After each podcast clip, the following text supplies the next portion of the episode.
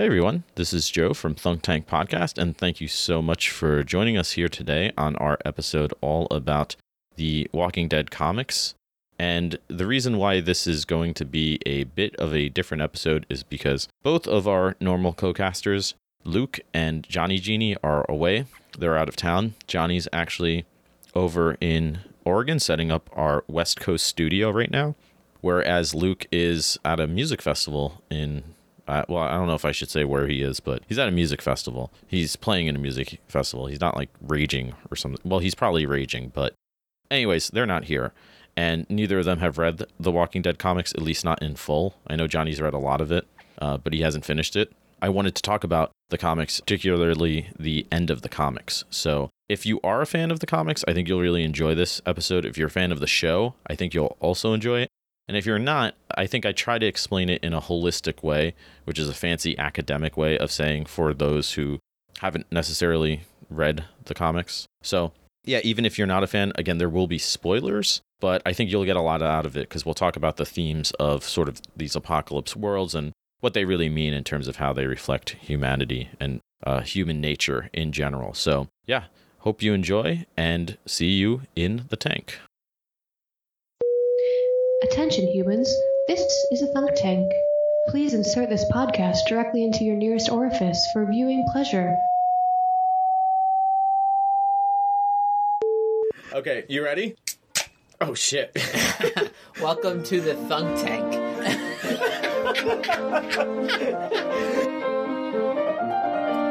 Welcome to the Thunk Tank. Oh yeah. Yeah, there you go. Welcome. To, come into our come into our Thunk Tank.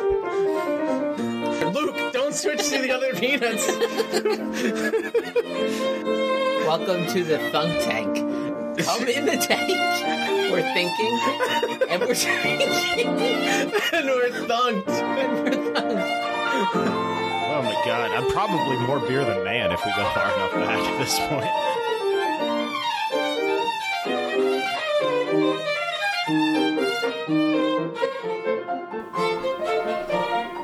So, when we talk about zombies, we should take a moment just to emphasize the point that there's a, a long history of zombies going back, I think, at least a couple hundred years in not just literature, but obviously folklore, where a lot of these types of myths, mythical creatures, and whatnot obviously get started. And then eventually they make their way into the mainstream popular culture, especially during the 20th century. You see this with obviously zombies, right? Um, in, in some very classic movies, uh, Night of the Living Dead, up until the present with everything else. And of course, with that, you see an evolution sort of of zombies in terms of, I mean, if you watch any video about zombie mechanics or zombie types, different versions of zombies online, yeah, you'll see that there's quite a lot of different types of zombies in terms of their physical abilities or physical capabilities, what causes them to be zombies. You have fast zombies a la World War Z, you have slower zombies a la The Walking Dead. So there's all rooms, uh, or there's all types of zombies and room for variation in terms of, again, how these zombies function and what, you know, even their motivations are. Some zombies obviously can be somewhat more human or retain more of their human characteristics than others. And that was an interesting thing that I noticed in The Walking Dead. I'm not sure so much in the comics, but certainly in the show, how the zombies sort of became less human over the course of the show as time went by. You know, in some of the earlier seasons, there were moments where you, you sort of saw these um, glimpses of recognition of past selves and uh, being human, right? It's like there's something still going on in the brain, maybe, uh, or residual brain function that appeals to uh, certain memories that people may have had. Um, one of the the scenes, early scenes, and it's one of the few times in the show where you see child zombies. In fact, in the comics, you don't really see many children zombies either. I think that was a very conscious decision on uh, creative teams to, yeah, maybe not be uh, killing zombie kids if not necessary or to a specific thematic effect. And there was a scene, I think, earlier in the show where uh, this zombie girl picks up a doll and Rick winds up uh, putting putting the zombie girl down.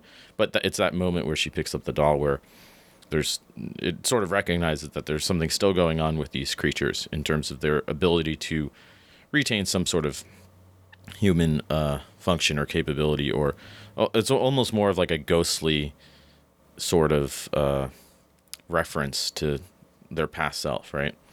Anyways, so I just wanted to establish that from the start because I think it is interesting coming back to the idea that we will continue to come back to that you know zombies uh, uh really when they're used well in entertainment uh, there's obviously two ways that you can use them right there's sort of the slash and bash gore trying to survive against the odds against the zombies element. That's one version that you can sometimes see uh, see zombies in. The other and the much more interesting version, I think, is when you see zombies as reflective of humans. And when I say reflective of humans, I mean it's more reflective of what it reveals in humans, in the people trying to survive, in the people trying to make their way in within these changing worlds or new worlds, whatever. And so I think that's really a main and major point of what The Walking Dead was about. Whether again you're referring to the comics or the show. The comics more so, I think, because the comics are obviously more complete, and uh, in fact, they have just completed. Which uh, that's something I'm going to get into in a moment. What a shock that is, and, and sort of that's going to be the focus here, because I think that leads into us reflecting upon like, okay, well, what was the comics, or what rather, what were the comics really about, and how successfully did they accomplish those points? So yeah, again, as I mentioned in the introduction, there will be spoilers if you are not familiar with the show or the comics. I think you can still get a lot out of uh, listening to what I will take you through and sort of discuss here because I think from a literary or thematic standpoint, it's still really interesting some of these ideas and themes. So, whether you're a, an avid fan of the comics, the shows, whatever, uh, it doesn't really matter. I think, because I'm gonna I'm gonna get into what what they all really mean in terms of these ideas or these themes and how they connect to to some other um, entertainment mediums, or rather, not entertainment mediums, but rather um, shows or or movies or whatever, where we see similar themes. And I think there's a reason why we see some of these common themes. So. Yeah, I just wanted to establish that before we go on. So, anyways, uh, yeah, The Walking Dead and The Walking Dead comics recently concluded, uh, very much out of the blue. I'm not as deeply into the world of. I mean, some people uh, they really follow the, the trends and you know everything that some of these authors say. So Robert Kirkman is the creator of the Walking Dead comics. I think the first issue goes back, geez, like 15 years ago now. I think it was in released in like 2003 or something uh, like that and a lot of people, you know, very seriously, they you know, big fans, they follow every word he says. Uh, at the end of his issues, he sort of does a Q and A. He gives some insights uh, sometimes into where the comics he thinks they might be going, and of course, he you know does all sorts of other interviews and that sort of thing. So that over time builds up a lot of expectations over what people think the series will become and how it will reach those points. And there were a few expectations that even myself, as sort of a, a more uh, layman reader who just kind of really enjoyed the comics, uh, w- was able to pick up on. One of which was that, uh, I, you know, I don't have the quote verbatim, but it was something along the lines that essentially Kirkman was planning, or at least hoping, to do close to 300 episodes of the Walking Dead comics. And for anybody who's ever written anything, 300 of anything is quite an achievement let alone 300 issues of a comic. You know, that's that's quite uh, adventurous and quite an endeavor. Um, and I'll get into why I think he didn't get there because he he didn't get to 300 issues. I'll get to that later, but um, he certainly wrote a lot. Uh, still, I mean, again, anytime you write something over a 15 year period, that's quite an uh, accomplishment and quite an achievement. So, anyways, if we go back to again, just sort of the original iterations of the comics, just for those of you who may or may not be familiar with them. Essentially, yeah, they start more or less as you would expect a zombie comic to begin. Uh, same thing with the show. If you've seen the show, it, it does begin quite similarly. In fact, the show mirrors the comics fairly well. Of course, there's some big differences in terms of characters that exist in the show that don't exist in the comics, such as Daryl is not actually in the comics, um, where he's uh, he's a big, huge character in the show, and some of the roles are switched too. Um, Carol, for instance, uh, I actually have a funny story about Carol's character from a few years ago. So I teach writing at a, a university, and I had a student once who submitted a paper all about how it was a literary analysis about the Walking Dead comics, and it was all about how Carol was the embodiment of female empowerment and feminism and strong, powerful woman going against the odds, which she very much is in the show, at least uh, up until the point I watched in the show. More on why I stopped watching the show later, but anyways, at least the first however many seasons, many seasons of the show, this was very much the case. And however, this is not the case in the comic. Uh, so the student did a great job describing, as per the show, how Carl is all of these great things. But what I realized as I started, and I was excited, I said, Ooh, this is great. I've seen the show, I've read the comics, somebody's doing an analysis on the comics. I'm curious to see how she highlights those differences between the comic and the show. And lo and behold, her essay was all about uh, TV show Carol, which might not be the worst thing, except that in the comics, I would argue that she's the exact opposite type of character. Um, she's never able to really handle what's happening.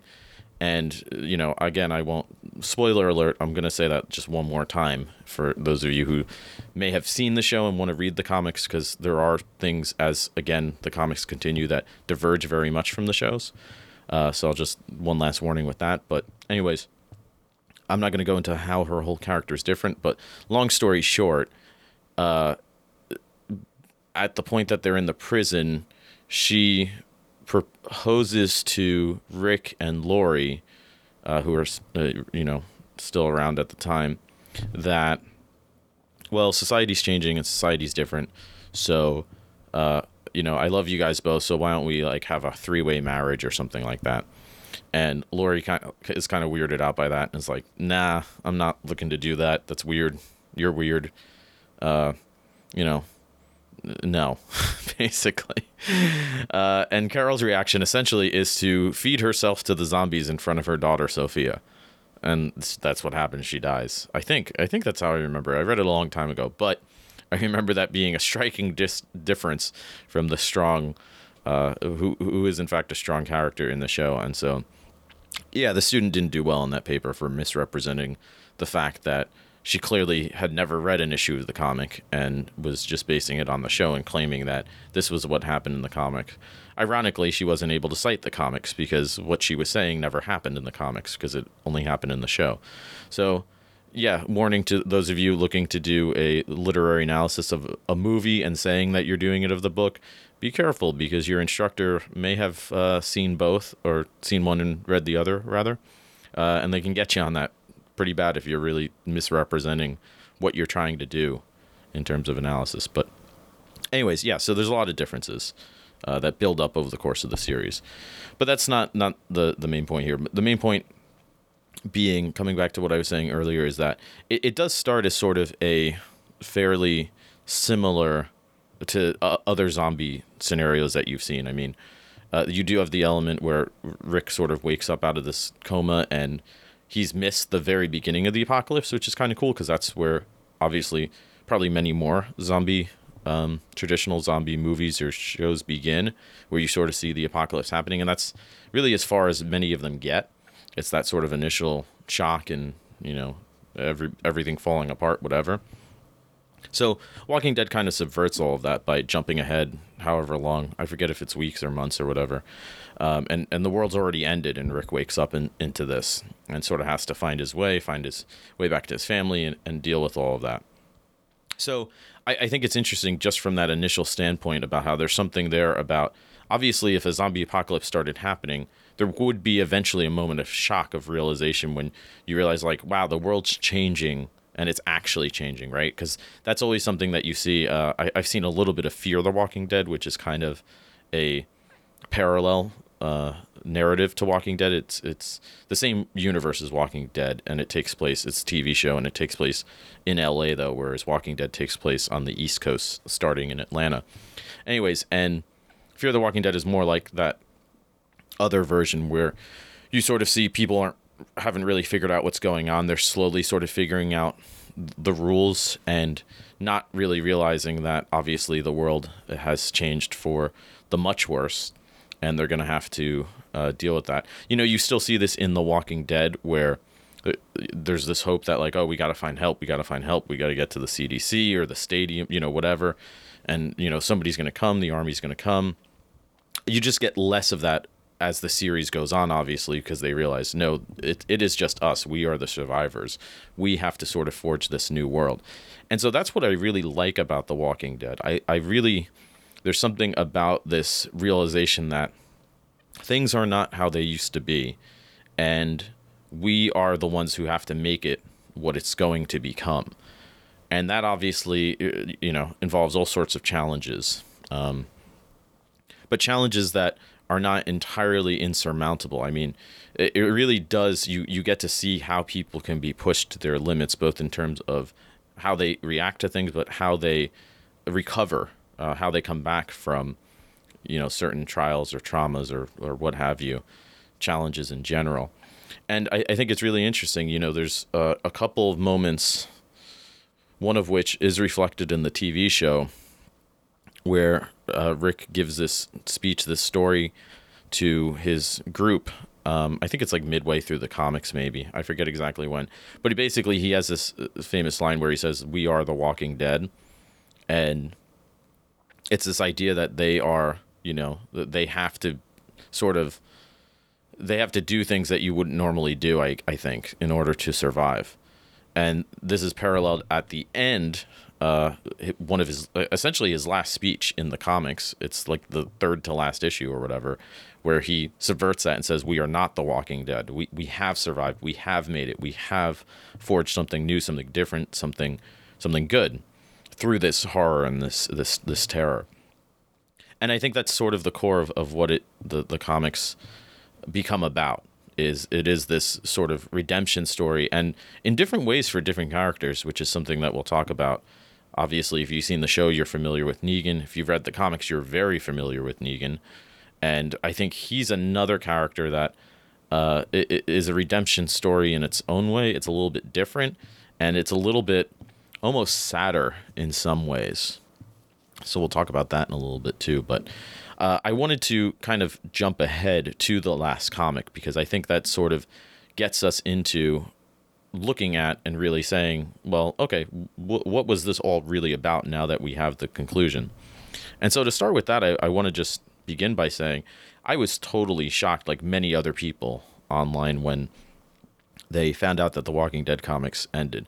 That was sort of the headline if you were to Google Walking Dead comics or even just Walking Dead, you'd see all these news results about how like, oh shit, you know, the the comics uh, just sort of ended, and I I I sort of you know it's funny a lot of times on the podcast I talk about how oh this is like Game of Thrones or that's like Game of Thrones. And I say this about Walking Dead too, how there's a lot of parallels in terms of uh, sort of honor and doing the right thing or trying to do the right thing and sometimes uh, Luke and Johnny make fun of me for that for saying it too much. But uh, Kirkman himself, at the end of the, I think the last issue of the series of the Walking Dead series, says how, yeah, I know this is going to come in as a surprise, but I've learned that the best, some of the best writing occurs when you, you know, you, you don't have the audience expecting what's to come, just like Game of Thrones. He specifically cites Game of Thrones. So I, am not off, is my point in, in sometimes making this connection to, or these connections to Game of Thrones, because the, the Game of Thrones also does or covers many of these themes, and, and, in a way that a lot of other good writing does. Uh, obviously, uh, obviously, sort of not counting season eight, the final season of Game of Thrones. I mean, you could argue even the last few seasons of Game of Thrones, but we're not going to get into that. That's a whole other podcast for another day which in fact we did an episode on. I forget what number. Crap, I should have looked that up before I said that. Anyways, we did do an episode a, few weeks or months ago about the Game of Thrones ending. So you can go back and check that out if you're interested in our thoughts on that. We have some some good analysis, I think. But anyways, Walking Dead. So yeah, I, I think the ending really does come as a shock because of how it sort of happens so it, it's easy to say that it's a shock because of how it happens so quickly. I think it's more of a shock because like he said, you know, you're sort of not expecting it as a reader. Um, but in, in hindsight, you kind of do. It's almost as if you realize where else could it have gone at this point in the comics. You know, I forget what time, point that uh, the show is up to, paralleling the comics, and the show has diverged so wildly from the comics that I myself have stopped watching them altogether. Um, so uh, maybe I'll I'll take a moment just to comment on that because I I think it's interesting that the Walking Dead comics, you know, they they were good, they were interesting for the first hundred issues or so, but I didn't. Eh, and I think if you go back to some of the earliest writing within the comics, to be honest with you, I, I don't think it's that good. A lot of the dialogue, it's almost awkward. Like one of the things I tell my students that is the best thing that you can do when you review your work, no matter what type of writing you're doing, whether it's fiction, nonfiction, essay, short story, you know, whatever. Take your pick. One of the worst, uh, one of, I'm sorry, one of the best things that you can do for your work is when you think that you've done everything you want to do, read through it slowly and out loud, and you will hear unnatural pauses, unnatural pacing, uh, words that just sort of sound out of place, whether they it's the choice of word, uh, contractions, whatever ha- you know, whatever you're you're looking at, and you'll you'll notice some of that. And going back, if you uh, maybe within the first fifty issues or so of Walking Dead, there was a lot of uh, just sort of syntax, word order, word choice, even within some of the dialogue that I just kind of said, eh, that's it's just not. It doesn't seem as sharp as it as it could be. But I kept going because it's a very interesting world, and it does it, it improve, and the stories are really interesting you know some of the character arcs are, are very interesting and they just get more interesting. So to uh, you know i'm not trying to bash kirkman by any means. I think he becomes a fantastic writer over the, over the course of the series. And in fact that's one of the things i like most about the comics is how if you start from issue one and you read all the way through you really do see the development of somebody who becomes i think a, a great writer. Um, and the themes are always there but how he sort of gets them i think it just improves. It gets tighter and it gets um, it gets sort of more impactful as the series continues. So I, I think if, if anybody listening is a writer or just interested in the creative process and creative development over time, I think it's a great series where you can sort of see that evolution occur. And that, of course, makes sense, right? I mean, anybody, if I look back 15 years ago at my writing, geez, I would have been, yeah, I would have been in high school. Oh, God, I hope I'm better than a writer than I was in high school. I can almost say unequivocally, I am a much better writer than I was in high school. So this makes sense, right? Of course, your writing would uh, continue to improve. And writing always can. Writing is one of those uh, crafts where you you never really peak uh, in terms of how good you are at it. You might run out of ideas, but in terms of the actual craft itself, I, I think anybody who's really putting in, continuing to put in effort, you only ever get better at it. Obviously, in terms of how much you improve, that can occur in, in stages that some of which are bigger than others. You know, you figure out one key element in your writing and that's a huge difference compared to some others but anyways you, you can always sort of do more or, or do better i always joke with my writer friends that uh, i've never actually had a final draft. I can always go back and read something and say well what if i do this? What if i do that? It's all about you know trying to get the most out of it in the best way possible for that you know specific points that you're trying to accomplish. Anyways i so i really feel like i see this in in kirkman's uh, writing over time. And again, coming back to the show, it's interesting how I think the comics only really start to get to what I would consider epic levels of quality at around issue 100 when Negan shows up. That's when sort and thematically it I, I think there's a reason for that too because that's when all of a sudden the humans become the real threat. I mean, the humans were all, always a threat, right? Like their their journey in The Walking Dead, they so they journey from Atlanta up to Virginia trying to get to Washington D.C. and they settle outside the area, whatever. uh, that journey is fraught both in the show and the comics with uh, all manner of the worst people you can possibly imagine. You know, cannibals, uh, all sorts of just terrible, nightmarish people. But of course, your primary concern is always there's dead people trying to eat my brains, right? Uh, it, it, by the time they meet Negan, who becomes the arch villain essentially of the series, um, uh, that actually just reminds me of the governor, who's very different from the comics to the the show, and I actually think that's one of the things that the show did much better, and that's one of the weaker parts of Kirkman's writing. I think was his version of the governor, who was almost like a cartoonish, you know, man, yeah, she here, I'm the governor, like type character. Uh, so I wasn't a fan of his character. I thought they did a much better job in the show with the governor, but that was one of the few things I think they did better in the show because, as I said, the the writing in the comics gets way better and better over time. Anyways, so when they meet, by the time they meet Negan by issue 100, you realize that oh, the real threat has become the people, and that continues to essentially be the the real threat uh, for the rest of the series.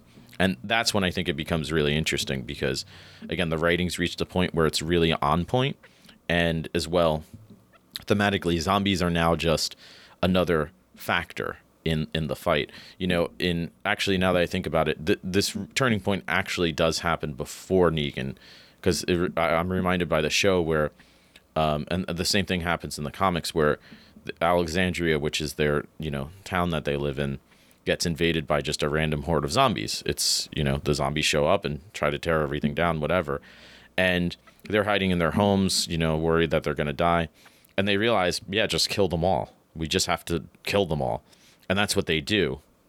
They just slaughter, you know, thousands of zombies or whatever, and that's it. And it's that's actually the turning point where they realize, like, oh, this is just something we have to deal with. This is not the the major it is the major like force in terms of threat still at that point till Negan shows up, but it's not insurmountable is the point.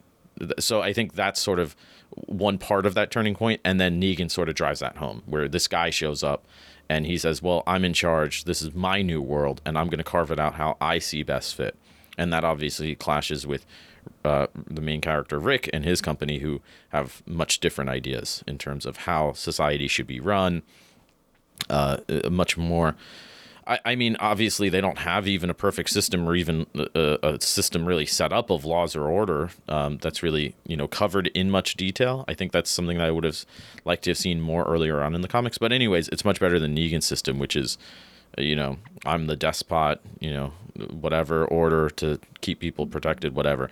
So there's a lot of themes there, obviously, but again um, I, I, think that's where the, the comics sort of take off, whereas the show kind of takes a dive um, after, you know, I mean, afterwards, you just get such changes in, in the show that are just utterly absurd. I mean, I, I stopped watching shortly after that just because also the, the cinematography and the directing I thought went way downhill too. Like, uh, you know, when they have the whole all out war, there there are episodes, entire episodes where I just didn't know what was going on. It was so it was just so poorly put together and then I fell behind with the show, and then I was gonna get back into it to to keep watching, and then uh, somebody said like, "Oh, there's a big spoiler or something happened," you know, "Oh, it's crazy," and I, I was just like, "Well, let me know what happens because I I've read the comics, so if it's something that happened in the comics, I know it's coming anyways, and if something that didn't and is really stupid, then I probably don't want to keep watching the show."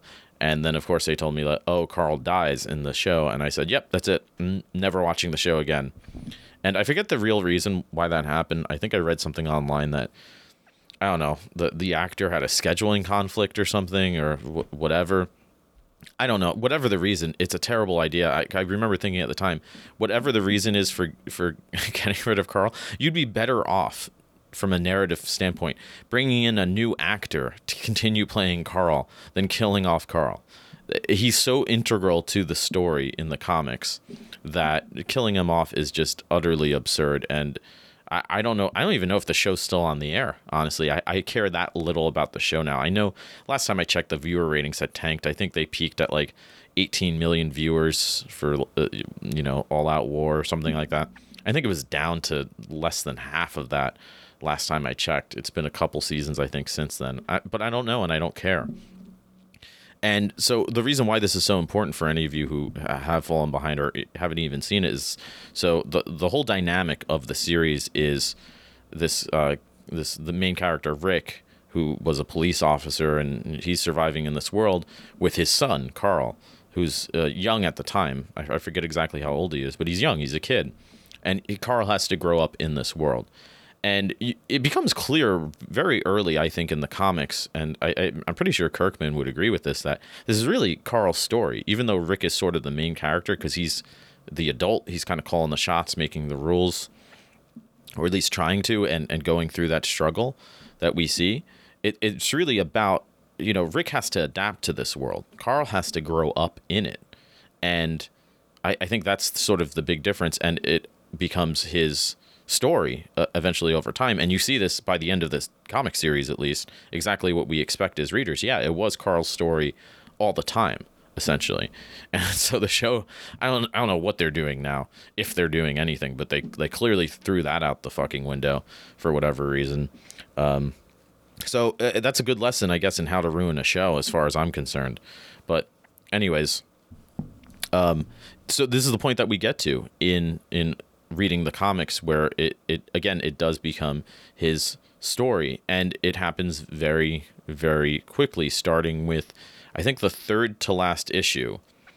Um so essentially uh, you know i'll just sort of briefly go through this but you essentially if you go back and you read you know starting with the i think it's the third to last issue um you know it's it's really interesting because we all sort of knew that Rick was going to die eventually that there was just sort of a feeling. I think Kirkman again might have even said like yeah that guy's going to die. He's not going to make it to the very end. The question was always how and when and why right? You have to do that right. You want to do that right. And I think I think Kirkman did a good job with it honestly. You know it's one of those it's one of those moments where Rick dies where you the part of you kind of expects it to be epic um, or at least shocking but it winds up being shocking in a much different way. And the way that kirkman chose to go with it was yeah it wasn't a zombie horde that tears rick apart. It wasn't a big bad evil arch villain like this guy negan. You know it wasn't a, a, a, a member of his group who he loved who betrayed him.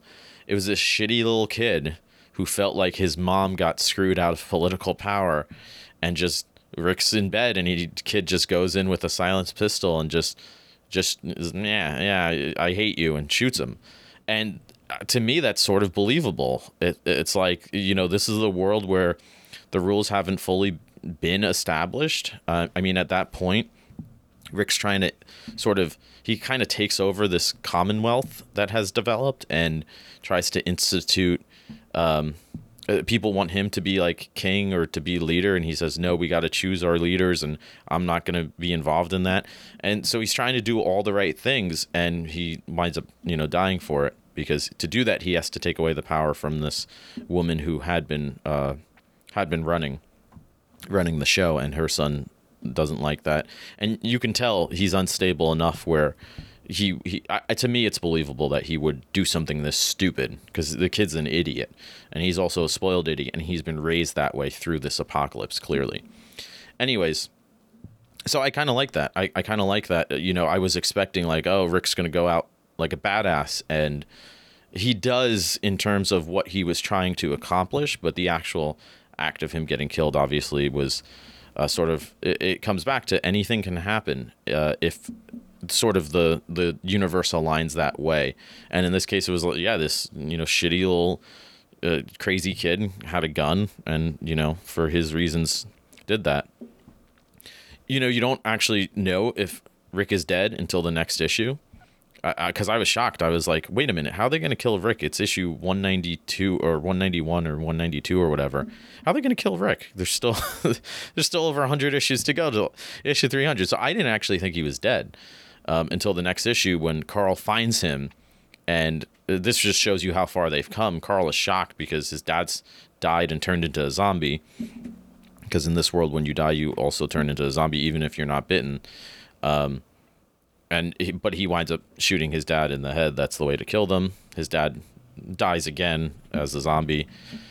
Uh, but Carl's able to do that. You know, the part of the reason why these the apocalypse happens in The Walking Dead is because coming into that situation. I mean, at first, if you saw somebody who died and came back to life, you wouldn't know what happened, and they would bite you, and then you would get sick and turn into a zombie, whatever.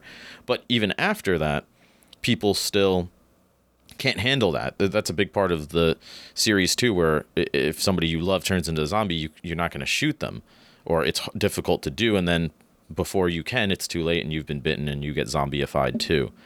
Um, but Carl's just able to do. Obviously, he's very emotional about it still. But the fact that he can do that and still be emotional is speaks to his development over the course of the series. Right. The alternative is to do that and feel nothing, which is almost as scary. Right. To have to live that way. So th- that's almost very revealing to me as a reader that he can do that but to get to that point you have to build there right? That's not just a character development that can happen overnight. And i think that's reflected throughout the series. So i i, I thought that was that was quite well done. You know what's interesting is that what happens next is we jump ahead in the series. So i'm thinking wow so carl's going to take over now. Kirkman decided to kill off rick earlier way earlier in the series than i thought. I guess this is going to be carl's story for the next you know, 100 issues or whatever. So I go I go to read the final issue and it I don't think it tells you how far ahead it jumps, but it becomes very evident very quickly when you see a grown you know, almost middle-aged man like who was Rick's age um, in the previous issue uh, killing a zombie. And at that point, I, and I, I realized that the, the this man has an eye patch, and I realized, oh shit, this is Carl. Maybe 20 years from now. I, I would assume it's probably around, maybe a little less, maybe a little more, but probably around 20 years later. Uh, an entire generation later, right? And it clicks then that this is it. You know, this is the, this is the series. It's over, and it, it quite quite shocking, and it's also how I sort of expected it was going to happen. I always thought that again, this formula was exactly what we were going to see. Uh, the the hero of the story would have to die to save something, which he does essentially. He Rick, I mean, Rick winds up becoming, in a way, a martyr, but certainly an idol, um, which is reflected at the very end of the story. But anyways, um, so th- th- this happens and I expect we would jump ahead to maybe Carl is an older man or a middle aged man, and he would tell his story of how he survived and how society survived. And that's exactly what happens. And I like that it doesn't happen in the way that I thought. It does happen a little bit more unexpectedly than I thought. So I have to give props to to Kirkman for that. I, I thought that was really well done for that reason. Um, because again, it's different, but it's also revealing and it's also telling. Now, I don't want to get into too many details with the final issue. It's quite a long issue. You know, I, think it's it's cool you sort of get a glimpse uh, into this new world. I think I would have liked this new world to have been its own volume of of issues. Like I would have liked maybe five or six um, issues of the comic rather than just the one long issue because there's so many questions about what has happened over the past generation over the past 20 years. You you are launched into a world that I, I think you do see how it's different, but it, it, it should be so much more different. I mean, you think about how much can change on a day to day basis in a world like The Walking Dead where zombies have taken over. To go ahead and sometimes there are jumps in the comics where it's like, oh yeah, it's two years later, whatever. Um, and everything has changed. Everything's totally different. You see that at points. So 20 years is there's a lot of explaining to do. And again, we get glimpses of that. But I think that's something I would have liked explored a little more. I think that could have been cool to see that as a full story because a lot of these characters who were throughout the comics you get maybe a glimpse of in this final issue. You know, Jesus, I don't even think has a line. I think he's sort of uh, him I think you see him, but whatever. Like he doesn't even really get a line, and you can tell there are like stories or plots going on, maybe sort of, um, but we don't really get as much reflection on them as I would think would be cool. Anyways, uh, so this world that they open up into, it's very much this world where the zombies are not necessarily gone, but it again it, it has just become a part of their existence.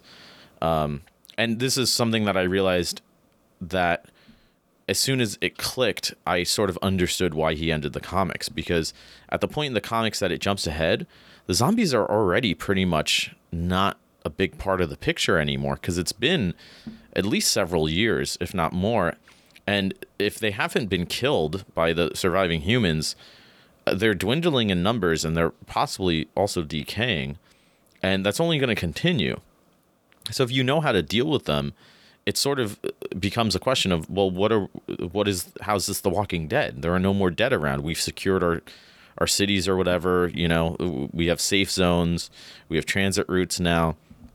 And it clicked to me that yeah that's sort of makes sense. I mean he's gotten to the point where to do another 100 issues i mean unless you turn it into some sort of other political drama which you could i mean there's always been politics involved in this. Um, again the comparisons to game of thrones abound. But yeah, uh, I, so I, I kind of respect him for saying, you know, I think this has run its course in terms of what its initial intentions were and, and how we were going to get to those thematic points throughout. Anyways, so in this world, uh, Carl kills this zombie that's on his ranch that he lives at with uh, Sophia, uh, his wife, and his daughter. And it's sort of a shock to them um, because they're like, yeah, it should be safe here. You know, we haven't seen a zombie in years and it it, it kind of goes into this like funny, really interesting plot line about how easy it is to forget, which I think is awesome. I mean, so well done. This is what I was talking about when I said how I think Kirkman Kirkman's writing has gotten so strong over the years. Because this is something we see with war in general, where we forget how horrible it is sometimes, or how much uh, you know people lose in in certain types of conflicts and so you see that reflected in this you know future plot 20 years later or whatever where essentially uh, hershel who was a baby was born during the the, the comics uh, to the character maggie has grown up to become a young man and he has a traveling carnival uh, or circus wagon or whatever of the the walking dead in these cages for, for people to see and one of them gets loose or he lets it loose or whatever I forget. And so Carl kills it, and they get into a big argument because Carl Carl remembers. Carl remembers that this is not a joke. These things must be put down at all, any and all costs. And that sort of becomes the plot of that that um, that episode. But I, I think that's it's a really it raises a really interesting question of, of like this argument between well you know that was a threat then but it's not now. So and and hershel's argument is actually that how dare you kill my property? You know these are my products and i keep them around for a couple of reasons one of which is to remind people of how dangerous they are which is an interesting argument and a fair one i think. Um, but also he talks about how it reminds him of his dad and how he never got to know his dad who was murdered during all of that and it helps him live on whatever. Um, so yeah, it's this really interesting question of you know what is what how do you how do you hold what do you hold on to what do you let go uh, some really interesting themes along those lines. One thing I wanted to talk about as well with this finale was sort of the whole Negan plotline. So, again, Negan, who was at, at a point at least the arch villain of the series. I mean, it's really interesting in the comics how he he sort of does try to redeem. Well, he does try to redeem himself. Whether or not he does is a good question. Um, but and I I understand. So basically, Negan winds up living in this house, and you never see him again. Uh, Carl drops off supplies, and Carl kind of wants to see him because he says Carl says anybody who remembers his dad helps his dad, you know, seem more real. It keeps Rick real because they were there, and Negan and Rick had such a odd interesting relationship you know both ends of this power spectrum in terms of like well you know what is good what is evil what do you have to do to keep people safe and to maintain while maintaining humanity? Negan's at the more sort of chaotic you could argue evil side of that whereas rick is slightly more on the the humane side the egalitarian side of that which is fantastic right?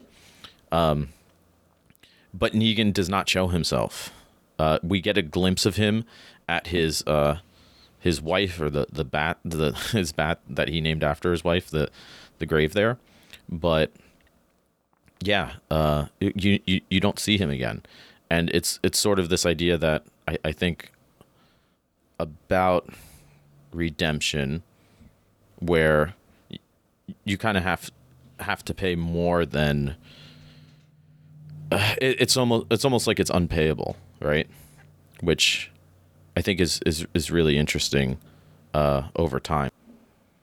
You know, I'll just read a uh, brief panel from it's one of the final panels in the series, and it's after uh, so Carl kills these zombies of Hershel's, and he has to go to you know the high court or whatever for an informal hearing, and they say, yeah, you know what, you're right, these should be outlawed, whatever.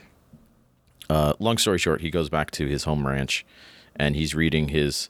He he he. It, again, he's very much like his father. He did the right thing. He talks about how he he would will do the right thing no matter the cost. But whereas Rick winds up paying for his life with that, Carl winds up uh, not having to, and I think it's because his father made that sacrifice. And so again, this is narratively very interesting because one of the, or I'm sorry, rather the final scene is him reading this story to his daughter, bedtime story about what they call the trials and the one panel that shows Negan, which is again putting flowers at his wife's memorial, essentially, is it's it's sort of it's it's kind of a weird story because it's written kind of as like a kid story time, but it's obviously dark. It doesn't talk about you know eating brains or whatever, but it talks about you know nightmares and whatever doing terrible things. And the panel where they show Negan, this character who did terrible things to try to sort of protect people, essentially um, and, and uh, you know that got you know sort of corrupted into mad power in some ways, arg- arguably. Um, the panel says they started to forget who they were. They even started to forget what was good and bad. They only worried about living. There was no time to follow the rules. Almost nobody brushed their teeth or went to sleep by their bedtime. yeah, it's kind of a funny way to, to sort of um, wrap that up. And I think one of the last lines is uh, he says when the panel goes over, it's kind of like a montage, a final montage, and it goes over Rick and uh, Andrea's graves, who was uh, with Rick. And it says, wherever you are, whatever you're doing, you're there and you're safe because of Rick Grimes. And this is true in that last issue. You sort of see people who love Rick as an idol. There's a huge statue of him in this one, you know, city, for example. But also people who don't like him, don't like what he did but it shows them still, you know, having, you know, enjoying life and whatever. Um, and so, yeah, it's this idea that nobody's wholly good, nobody's wholly evil, but you can try to do the right things and you can try to do the best things. And that's sort of how it ends. It ends with, with Carl with his daughter reading her this this book, and that's that's the end. That's sort of the point that they got to. And so I, I say kudos. I, you know, again, I would have liked a little bit more, maybe in some ways, but I think overall we, we get these themes fully realized. And rather than drawing it out for another hundred issues, you know, Kirkman, he he may in retrospect have wanted to do a little bit more with it, but I think he he did it as genuinely as he intended, or at least that's how it reads to me, which is nice. You know, I a, a few final thoughts about that world is I am curious. Well, how do they deal with zombies now? They do mention how oh yeah, there's zombies outside the sectors or whatever still roaming around, but I'm curious more like within their sectors, how do they deal with them? You know, like how do they deal with a further outbreak? Uh, you know, like do you sleep with muzzles on or something? Because you probably should, right? Um, there's there's a, a scene where they mention again, this would be cool to see expanded upon a little bit. Like, how do they function now as a society? Um, there's a scene where they they mention to this old old man, I forget his name, how uh, oh yeah, you're getting old. You know, there's a place in town for people like you, basically. And to me, that's kind of like a funny play on the fact that oh, you're getting old. Like, you know, should you go to like a group community home thing or you know whatever a nursing home or whatever uh, but in this world that version of that would be like oh maybe you know put people yeah you get your own room you know you're you're 80 you, you can sleep in your own room or uh, yeah maybe uh, I don't know, belt your hands together or something when you sleep. Uh, so you don't, if you die in your sleep because you're old, you don't wind up scratching somebody. That's a real concern that would come up in this world where you don't have to be bitten to become a zombie. You can just turn into one, right? So I would have liked that. I, am I'm, I'm curious about that, but again, not a big deal. Um, and and a few final thoughts in general. You know, I think it's interesting in that final book that Carl's reading from. He calls the outbreak quote the trials, um, and I, I think this says a lot of again. There's a lot of interesting themes. If you haven't read these comics, uh, they're worth checking out, I, and I think much more so than the show. Honestly, um, if you're a fan of these ideas of you, know good versus evil, that line of good versus evil, right?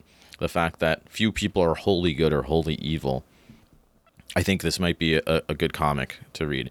If you're interested in what it means to do the right thing, uh, I'm going to say it one last time coming back to Game of Thrones.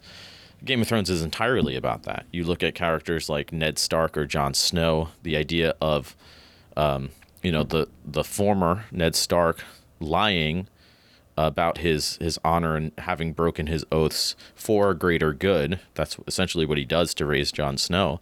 He makes an oath that to protect his sister's child, which is contradictory to his other oaths. Um, but he does it anyways because it's the right thing to do. Um, I think there's a scene in Game of Thrones where one of the characters asks Jon Snow, uh, "Would your what your father um, do, but if he had to choose between honor and family, would he choose honor or family or something like that?" And Jon says he would do the right thing. And that's you know essentially what it comes down to. Sometimes you you do you are faced with that question where there is ne- not necessarily one good answer right? There's consequences to any action you take. But it's that question of what is the what is the good thing? And this comes up with Jon Snow too in the end of Game of Thrones. One final spoiler alert. When he kills uh Daenerys it's this uh, I think Tyrion says what I'm asking you to do is a horrible thing but it's also the right thing. And it, it's I, I, think that's why we like the, these shows or these comics so much is because this is something that we still face today but we sort of lost perhaps the framework for this. Like you don't necessarily i mean how often do you take an oath right? I mean technically when you get married maybe um, but it's not like i mean there are religious oaths i guess um, there's but uh, yeah, would you sign a contract for a job, right? You you see what I mean? Where it's like there there are sort of promises you make inherently, um, but in these worlds, it, it sort of can be sometimes much more explicit. Um, although not so much in Walking Dead. In Walking Dead, there it's it's sort of just about doing the right thing, and so I think a, a comic like The Walking Dead raises these obviously these issues in a much more extreme environment. And sort of again with those pressures with those stresses asking how can you really maintain that? How can you really um, keep this sense of doing what's right when it's not clear what is right or what is best or what is good? Um, and that can you know you can sort of get lost in the dark sometimes with that. It can be very difficult to maintain that that course towards a greater good and that's what rick's sort of guiding light is throughout the series he wants to bring back civilization, but a stronger one, a better one. And he doesn't live to see it, but it's this idea of a greater good and knowing that you'll get there or we will get there as a as a people or in this case as a as a species, as a planet. So I think there's a lot of really interesting parallels to the modern world that you can look at with that, but yeah, I think for that reason a really good series. Um, I, I would, I, I, might go back and reread them again. They're quite long when you add them all up, but I would check them out yourself if you're looking for something interesting to read, something a little bit different. You know, if you're not into comics or if you've read, if you've seen the show and you like the show at all, comics are better in my opinion, at least over the course, the full course of the comics. So, yeah, definitely worth checking out. And uh, looking at these questions that really sort of define who we are and how do we maintain who we are. So, anyways, that's all I wanted to say really about these comics. I'm sure I've left a lot out. There is a lot more I could say. I actually have like pages of notes here, and I'm, I'm not going to read any of those because I think the main points are sort of uh, are, have sort of been covered. So, uh, I would be curious to know what you think. However, whether about this uh, series, about the comics, I mean, sorry, about the show, about the comics, about uh, anything else really related to some of these themes. So you can uh, you can tweet at us at Twitter. We are under the handle of at Thunk Tankers. That's Thunk with a U. So that's at Thunk Tankers. Feel free to tweet us anything. We have a lot of awesome fans on on Twitter, uh, so we get a lot of feedback there already. So we'd love to hear from you there. Um, or you could comment uh, on our videos on YouTube. On I don't know, are we on Instagram? I know we're on Instagram, but we don't. I don't think we post episodes there. We post beer there, but oh, I forgot to tell you what beer I'm drinking. Oh well, I'm actually drinking tea right now, but uh, there will be more beer next episode. so th- again, this was something a little bit different. Uh, like I said, I, I wanted to talk about this comic series, and neither of my co-casters have finished it, and they're both off doing whatever gallivanting at the end of the summer. So they'll be back next week, though, rest assured. Um, so yeah, hope you enjoyed, and we will see you next time. Thanks again so much for listening, and have a great zombie-free day. Take care. Bye bye. All right. Thanks, everyone, for listening to the Thunk Tank podcast. Hope you enjoyed it. Uh, if you want to help us out, please consider leaving a rating or a review wherever you listen to podcasts and uh, share it with people you think might like it. And if you really want to support us, you can go over to patreon.com slash thunktankpodcast. We have links to this in, in the episode description and other places. And for as little as $1 an episode, you can help us keep the lights on. And you also get access to a very special Drunk Tank uh, feed of episodes. So every few episodes, we'll have a few more beers and record an extra 20 to 30 minutes of extra thunky, silly uh, whateverness. So there's a separate RSS link you can get from there. And if you put that into a podcast player, you'll get your own separate feed of only the drunk tanks. I think we have about six or seven of them out already and more to come. Thanks for listening and stay funky.